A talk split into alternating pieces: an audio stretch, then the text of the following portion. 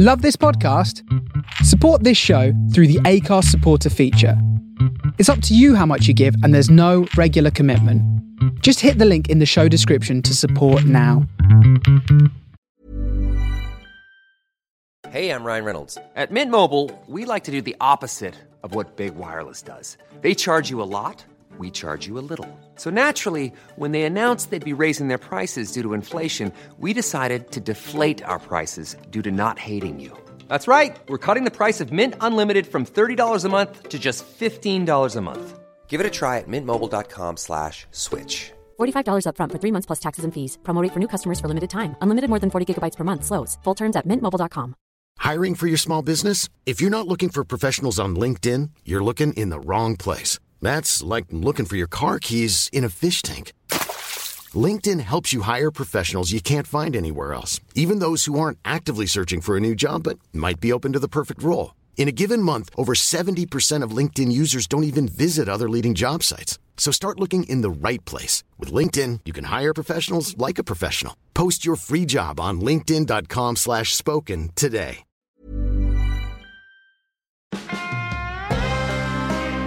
Level Up Human, the comedy science podcast, souping up the Homo sapien.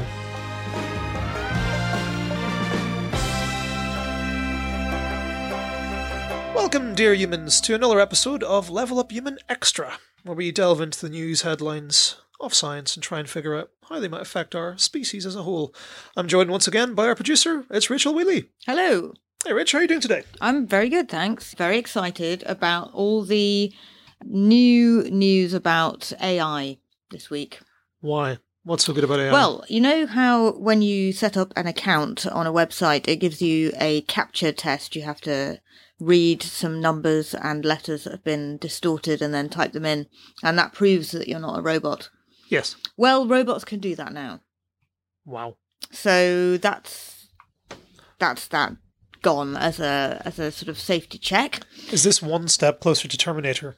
Who would have much. thought that this was the only barrier? Basically, the idea was that you could be sure that a bot hadn't set up an account on your website before using this CAPTCHA security check, but now there's a company called Vicarious in California who have uh, created uh, AI that can use visual cues to work out what a number or a letter is, even if it's distorted in the way that they do that.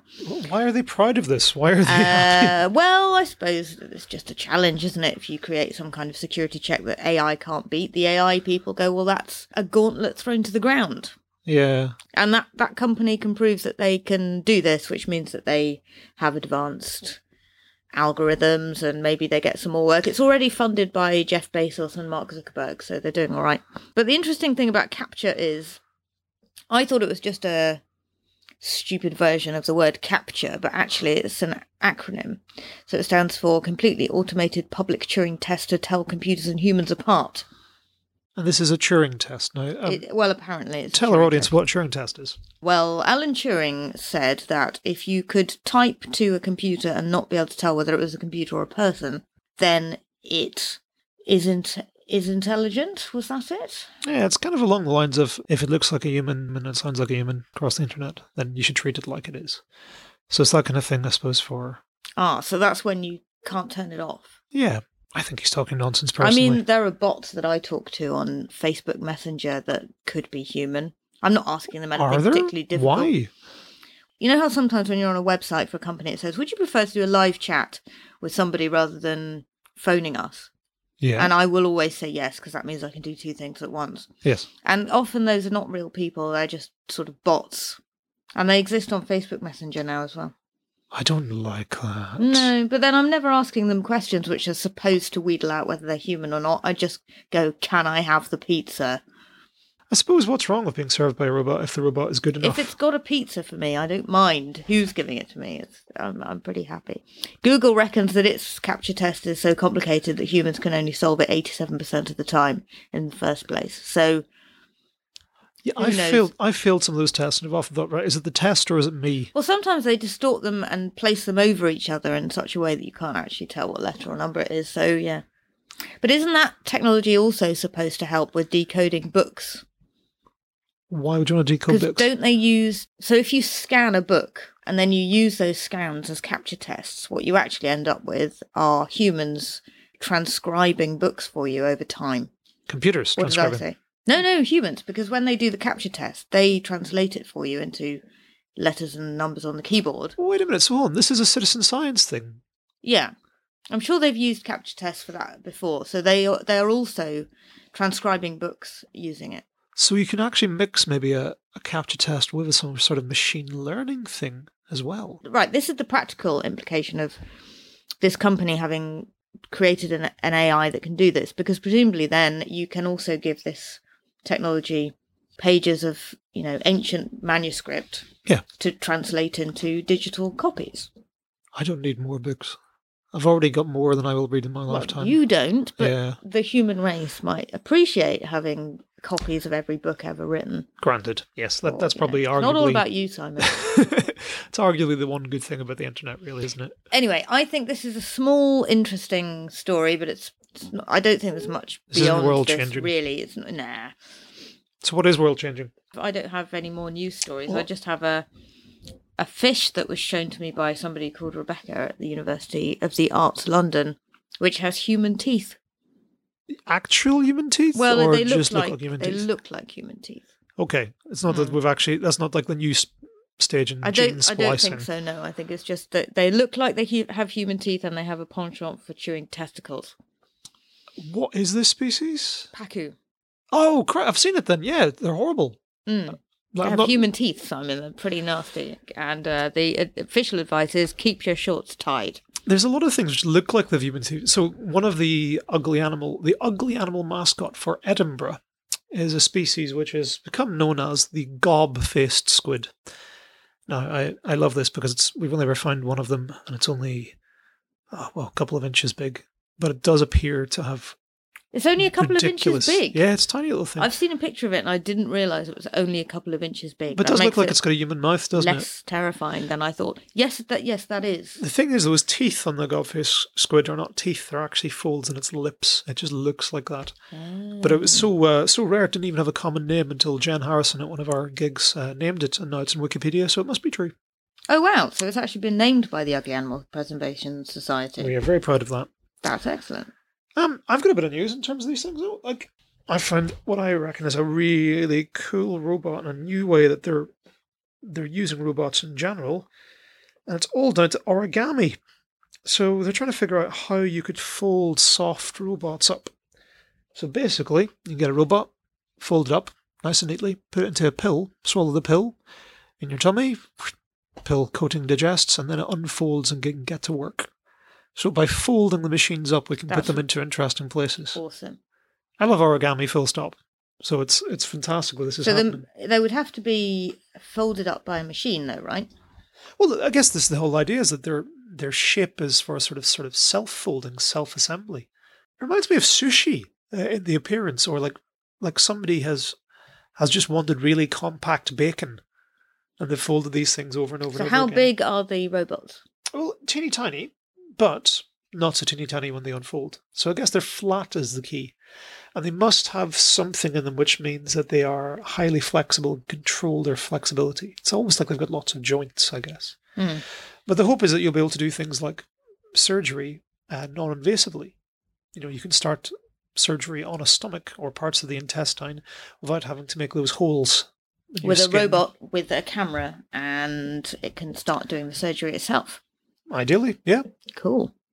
I I reckon there's something to this actually. Like origami seems to be coming more and more and more into science. I was at a conference uh, last year, and I met some origami experts, and, and it seems like such a strange job that that that's actually a thing now. But they're working with things like um, satellites to work out what's the most efficient and best way of Ah, folding up your solar panels and and what kind of bizarre ships and how can you fit things into strange places. that's cool. I had definitely written off as soon as you said origami robots. I was thinking, well, origami is just for making paper swans, isn't it? It's not really. This isn't really science, but yeah, if you can, if it can- can enable you to ingest a robot, Origami seems to be getting all sorts of uses in science at the moment. Uh, so for a start, yeah, you're getting little robots like like these kind of ones that were swallowable, which can effectively fold themselves up and then self assemble and walk around, carry loads, deliver things to bits of the body, and that kind of thing. Uh, you're getting it used in space telescopes. You're getting used for sort of zigzag materials. So, one of my favorite things I've come across this year was the, the uh, Dyson Design Prize. Uh, the London based designer Ryan Yasin uh, won the Dyson Award this year with origami clothing. The idea being that you can put it onto your child, and as they grow, the clothing will grow with them. Ah, excellent. So, limiting waste, meaning that you don't have to buy more and more and more and more and more. That's a brilliant idea. The origami is useful after all. Uh, Here's another couple of quick examples. I was just looking up sort of cool designs of origami. Um, stents. So, uh, things which you put into heart valves to keep them open. So, Mhm. those effectively are bits of origami because they go in flat. And then whenever you pull one bit, they sort of open out. Mm-hmm. You're also getting it used in uh, airbags. Mm-hmm. So, how to fold up an airbag efficiently. yes. tons in architecture as well. And yeah, it seems to be one of the, the big futures of, I guess, like nano implants, making things able to change shape. So one of the places this has been used most at the moment is retinal implants, because there isn't much room in an eye. So No. you're getting things to move around and stick down, stick them in flat and let them do their work then. So you put something into your eye, and then it unfolds when it's in place. Yeah, so in this case, Pellegrino is the name of the science. Sergio Pellegrino. He is building a sort of thing which is flat and therefore lower cost to manufacture. And it's got these folding techniques that you can then put Hey, I'm Ryan Reynolds. At Mint Mobile, we like to do the opposite of what Big Wireless does. They charge you a lot, we charge you a little. So naturally, when they announced they'd be raising their prices due to inflation, we decided to deflate our prices due to not hating you. That's right. We're cutting the price of Mint Unlimited from $30 a month to just $15 a month. Give it a try at mintmobile.com slash switch. $45 upfront for three months plus taxes and fees. Promo rate for new customers for limited time. Unlimited more than 40 gigabytes per month. Slows. Full terms at mintmobile.com. Hiring for your small business? If you're not looking for professionals on LinkedIn, you're looking in the wrong place. That's like looking for your car keys in a fish tank.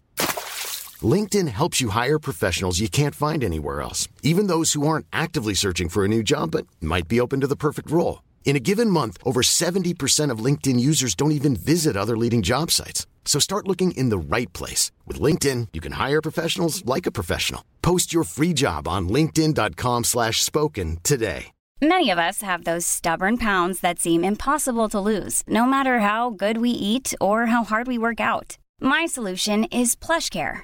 PlushCare is a leading telehealth provider with doctors who are there for you day and night to partner with you in your weight loss journey. They can prescribe FDA-approved weight loss medications like Wegovy and Zepbound for those who qualify. Plus, they accept most insurance plans. To get started, visit plushcare.com slash weight loss. That's plushcare.com slash weight loss.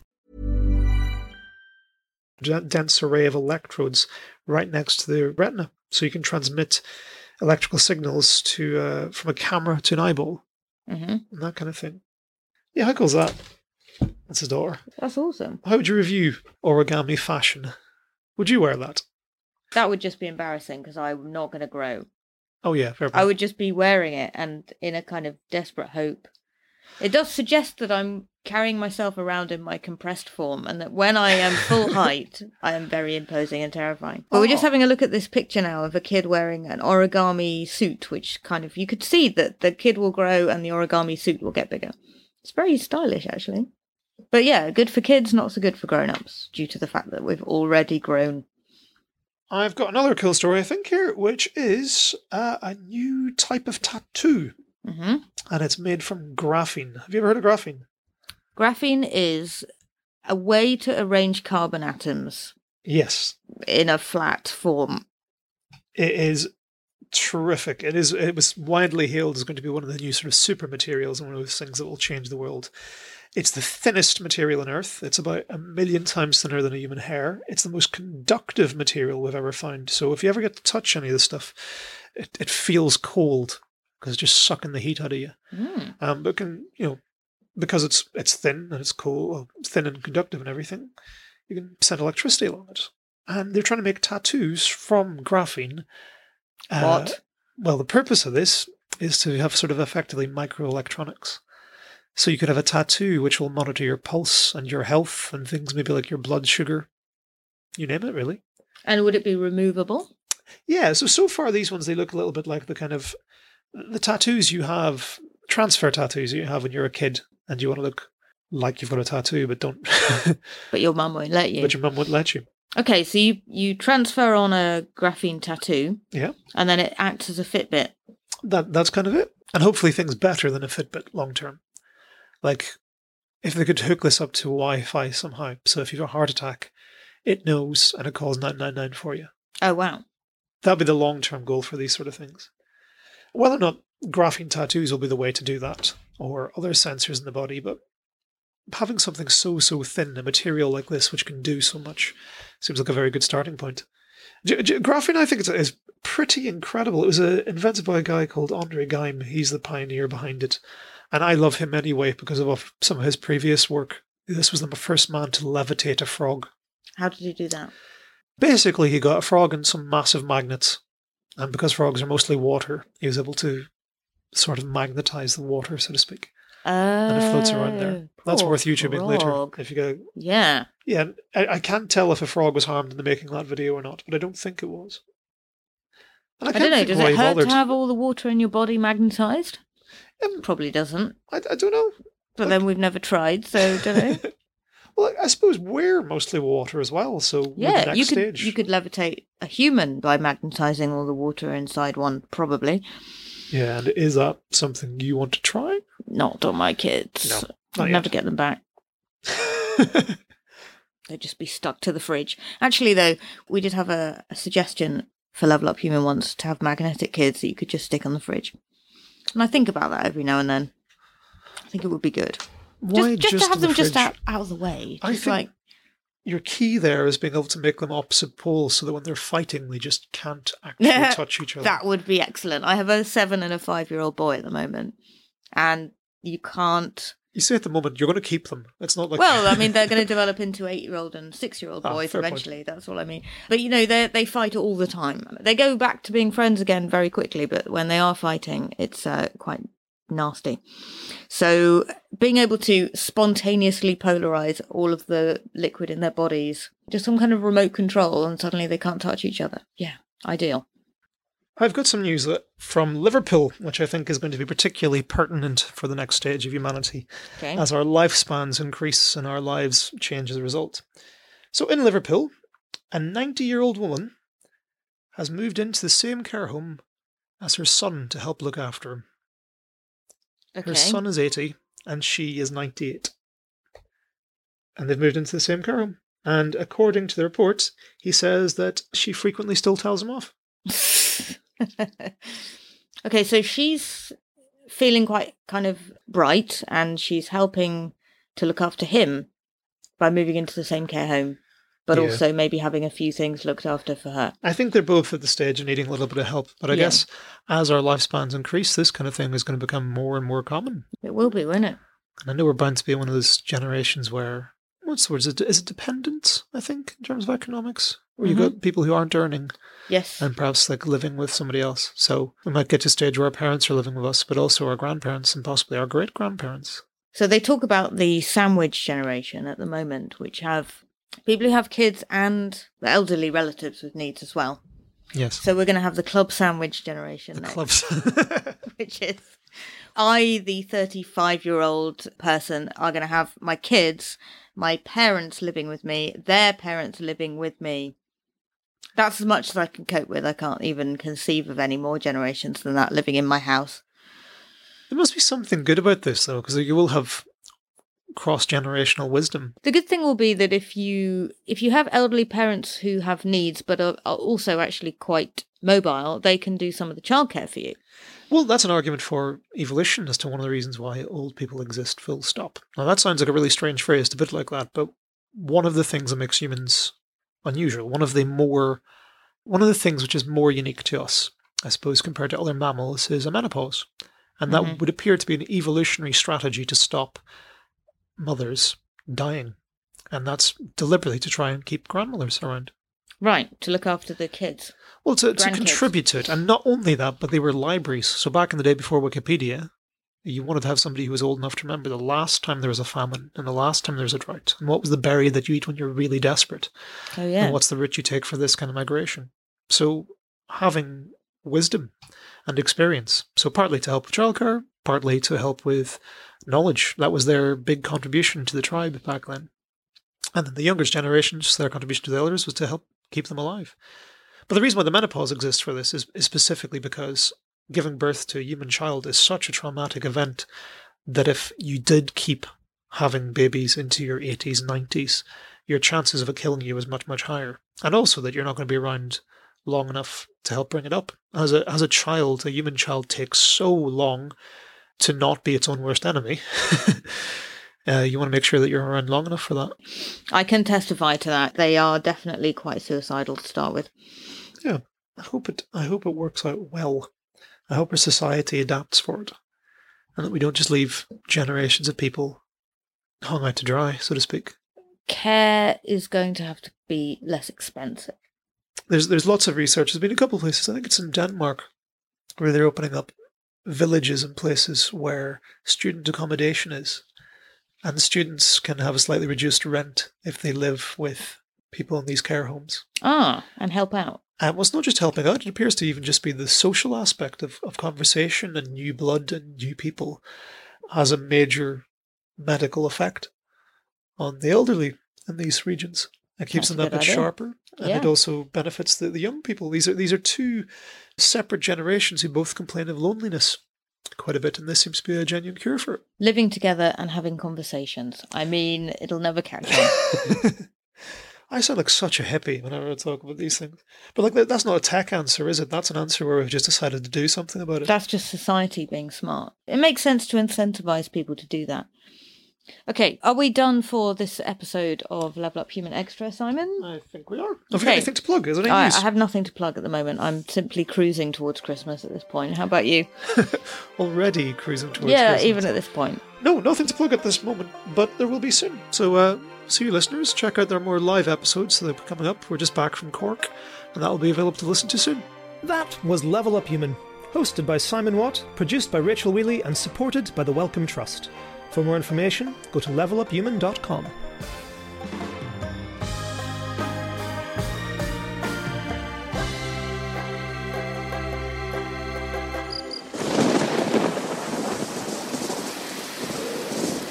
Okay, Gregory, we need to do a little commercial to advertise our podcast. Uh, what should we say? Uh huh. hmm No, no, not that. I'm not, I'm not. I'm not saying that. I don't want another letter of complaint. Shut up, Darren. I didn't ask you. Uh, uh, yeah, okay, yeah, yeah, that'll do. Um, hello, my name is Eric Lampere. I do a podcast called Topical Island. Either alone or with a guest, and with the sentient animals living on my imaginary island, we dissect a topic to the best of our ability. Science, history, literature, any sort of nonsense. Topical Island is the perfect destination to get away from reality. Uh, so find us on Apple, iTunes, or SoundCloud. That'll do, right? Yeah. Good one. Oh shit, Naomi found us. Let's get out of here. Uh, yeah, find us on iTunes and shit.